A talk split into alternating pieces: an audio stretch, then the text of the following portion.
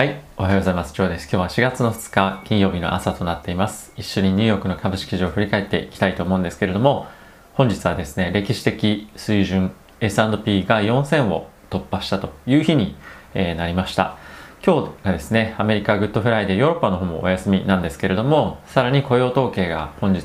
発表されるということもあって、マーケットとしてはですね、えー、ショート入っていた分っていうのは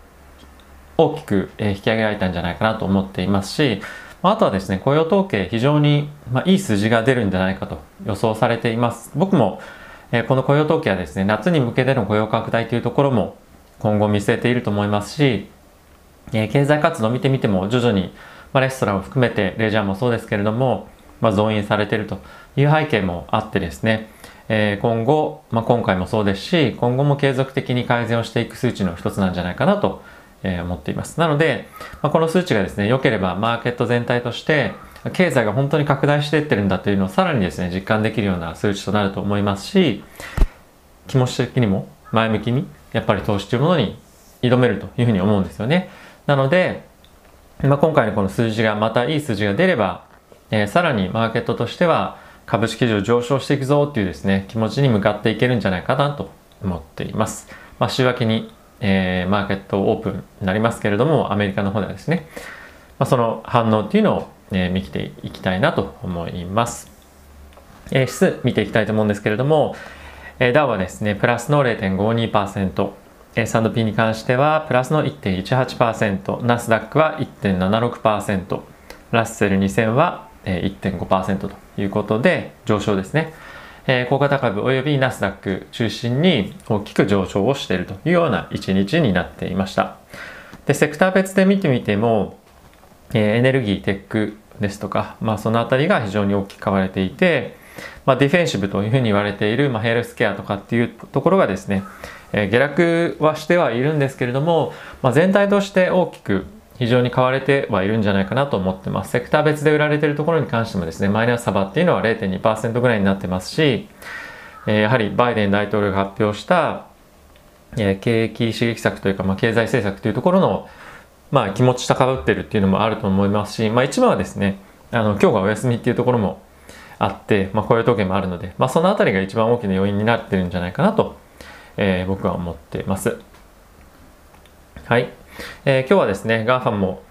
そうですし、あとは半導体というところもですね、大きく、えー、伸びてきています。いや台湾のですね、世界最大の、えー、半導体メーカーがですね、10兆円規模の、えー、増産に対する、まあ、投資というところも発表されていましたし、まあ、もうすでに車メーカーの一部では、えー、生産をですね、再開しているというところもあるので、まあ、そういった需給の解消っていうのも徐々にではあるんですが、まあ、解消に向かうんじゃないかっていうところのですね推測もあって半導体は、えー、伸びてきているんじゃないかなと思っています。まあ、あとはですね少し、まあ、心配ではないんですけどもテスラが今日は、まあ、一旦ちょっと小休止ということで約マイナス1%下げてはいますが、えー、本当にどこの GAFAM ですとか企業もですね伸び幅が、まあ、非常に大きくて、えー、気持ちとしては皆さん晴れやかな一日に、え、できるんじゃないかなと個人的には思っています。えー、ニュース一緒に見ていきたいと思うんですけれども、えー、まずはですね、えー、FRB のサンフランシスコ連銀の総裁からのコメントが出ていました。で経済活動の一段の再開と、えー、家計消費の増大を受け、年内に物価が上昇したとしても、えー、FRB はですね、緩和的な金融政策というのは維持するべきだというふうなコメントをしていました。やはりですね、一番ポイントとなっているのは物価はまあ上がってくるでしょうと。まあこれは短期的な物価の上昇っていうところも一つありますし、まあ、継続的には上昇ではないということですね。で、それがまず1点あるんですが、やはり一番しっかりと戻ってくる回復が難しいのは雇用の部分だよねというのがですね、えー、こちらからのメッセージというのがあるんじゃないかなと思っています。まあこれ皆さん同じこと言ってるので、まあ、新しいことではないのでそんなに解説する必要もないかもしれませんが物価が上がってきますただし雇用はしばらく時間がかかるのでそこは注視していきましょうというのがやはりポイントですね労働人口も、えー、非常に回復が遅れていてなかなか伸び悩んでるっていうのが今の状況なんじゃないかなと思うので失業率自体だけではなくて労働人口の回復っていうところも今後合わせて見ていく必要があるんじゃないかということが述べられています。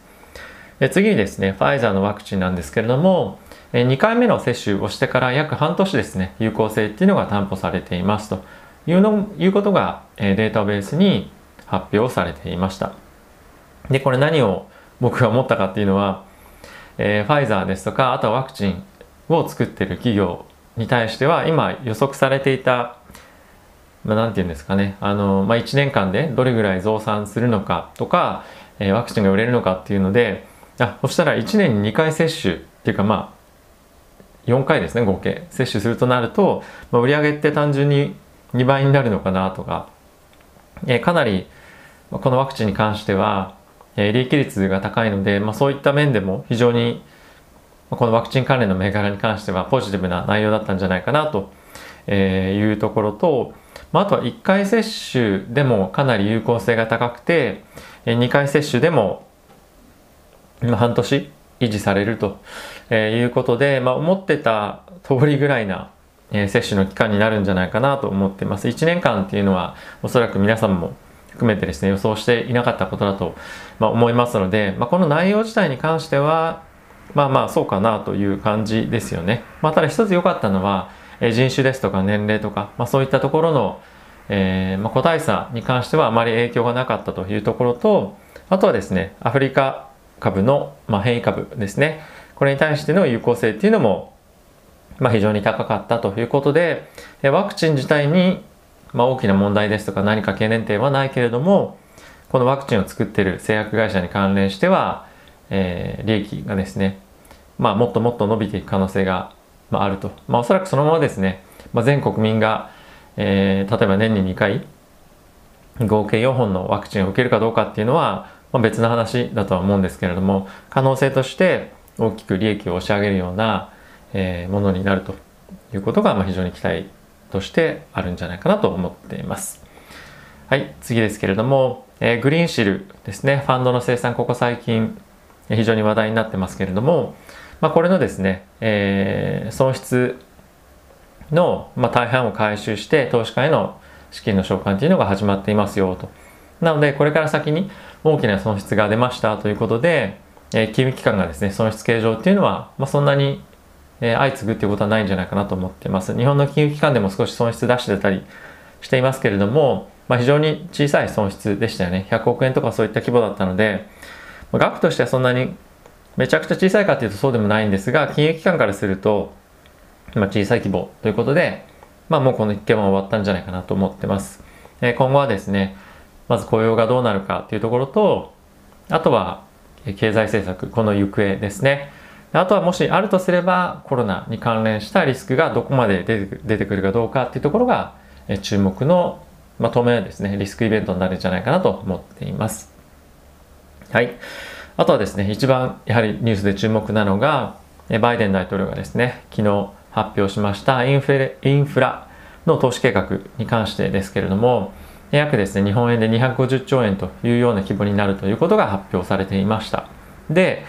一番の大きな揉めるポイントなんですけれどもこれがですね財源というふうになっています民主党共和党でそれぞれですね内部でもいろんな意見が起こっているんですが、まあ、特に共和党の方からですね増税ですとか、えー、追加での大規模な債券発行っていうのはですね、えー、やめてくれと反対を受けているのですね。なのでなかなか一筋縄にはいかないんじゃないかなと思っています。一応今のところは目処として7月のジュライフォース7月4日をですね目指してこの法案に対して議論していきましょうというふうなコメントが出ていましたけれどもおそらく、まあ、そこでは、まあ、妥結難しくて7月いっぱいかかってしまうんじゃないかなというふうな予想が出ています。で、まあ、これはですね前回の追加景気刺激策を通した時と同じようにリコンシリエーションというプロセスをですね使うことも可能なんですけれどもでこれをやるにはですね民主党の全員がこの計画に賛同しないといけないんですがすでに民主党内からは反対も出てることもあって、まあ、これはほとんど使えないでしょうという公算となっています。なので民主党と共和党が協力をして中身についてですね議論をしていく必要性があるので今発表されている大まかな計画っていうものの通りにはなかなかいかないんじゃないかなと思っています。でイエレン財務長官としてもこの増税ですとか債券の発行に関してはですね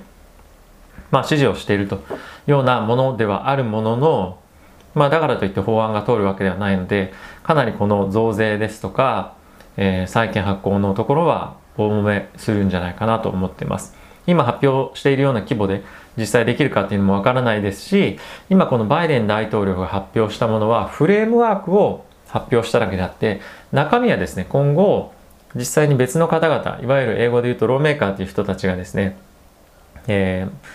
まあ議論を進めるんですけれども、まあ、彼らはどういったえ内容でまとめられるかどうかっていうのはもう全くわからない状態ではあります。まあ、その債券の発行の一環として、えオバマオバマ大統領の時もですね発行をしました、えビルドアメリカ債っていうのの活用というのも今話が出ていてこれはですね一部連邦政府が債券をですね負担するということもあるんですが、まあ、これはどっちにしろ税金を、えー、まあ、上げる必要もあるので、まあ、ただただこういった案が出てはいるものの何ら議論の進展はもちろんまだないので今後ですね注目していきたいと思います。はい、なので財源ここはですね一番のポイントになってくるので、えー、ぜひそういった議論に関して注目をして今後も見ていっていただけたらなと思っています。はい。まあ残念ながら、ここ数日ですね、非常にマーケット調子良かったので、金曜日お休みということが少し残念だなと思う方も、えー、多くいらっしゃるんじゃないかなと思いますが、えー、雇用統計の数字ですね、非常にいい数字が出るというのを期待して、えー、週明けもいい1週間が過ごせるように、えー、準備していけたらなと思っています。いろんな投資銀行からですね、4月、えー、特に前半に関してはマーケットが上がるんじゃないかっていうのは予想もですね、アノマリー的な観点からも出ていて、非常に期待感というのは高まっているかなと思っています。で、4月の末にかけてはですね、ここ最近、まあ、月末はちょっと調子が悪いっていうような月が非常に多くあるので、まあ、警戒しながら、えー、行っていただけたらなと思いつつも、まあ、長期で見ればですね、マーケット上昇トレンドっていうのは僕はもう始まっていると思いますし、資金の流れがまたテック系に戻ってきていると思うので、えー、どこにマーケットを、どこにポジションを取るかっていうのは今後非常に重要になってくるかなと、えー、思っています。僕自身もですね、今持ってるポジションを動かそうかどうかっていうのは、まあ、ちょっと頭をよぎったりもするわけなんですが、まあ、ひとまず、えー、保有ポジション継続ということで、えー、まあ、しばらくですね、行ってみたいと思います。はい。えー、皆さん晴れやかなお顔が浮かんでいると今想像できています。えー、非常に気温も暖かくなってきて、今日も、えまあ、少し雲はありますけれども晴れてきた日となってますので、えー、良い金曜日、そして週末が過ごせるといいなと思っています。それではまた皆さん次回の、えー、 Voicy、ポッドキャスト、YouTube でお会いしましょう。さよなら。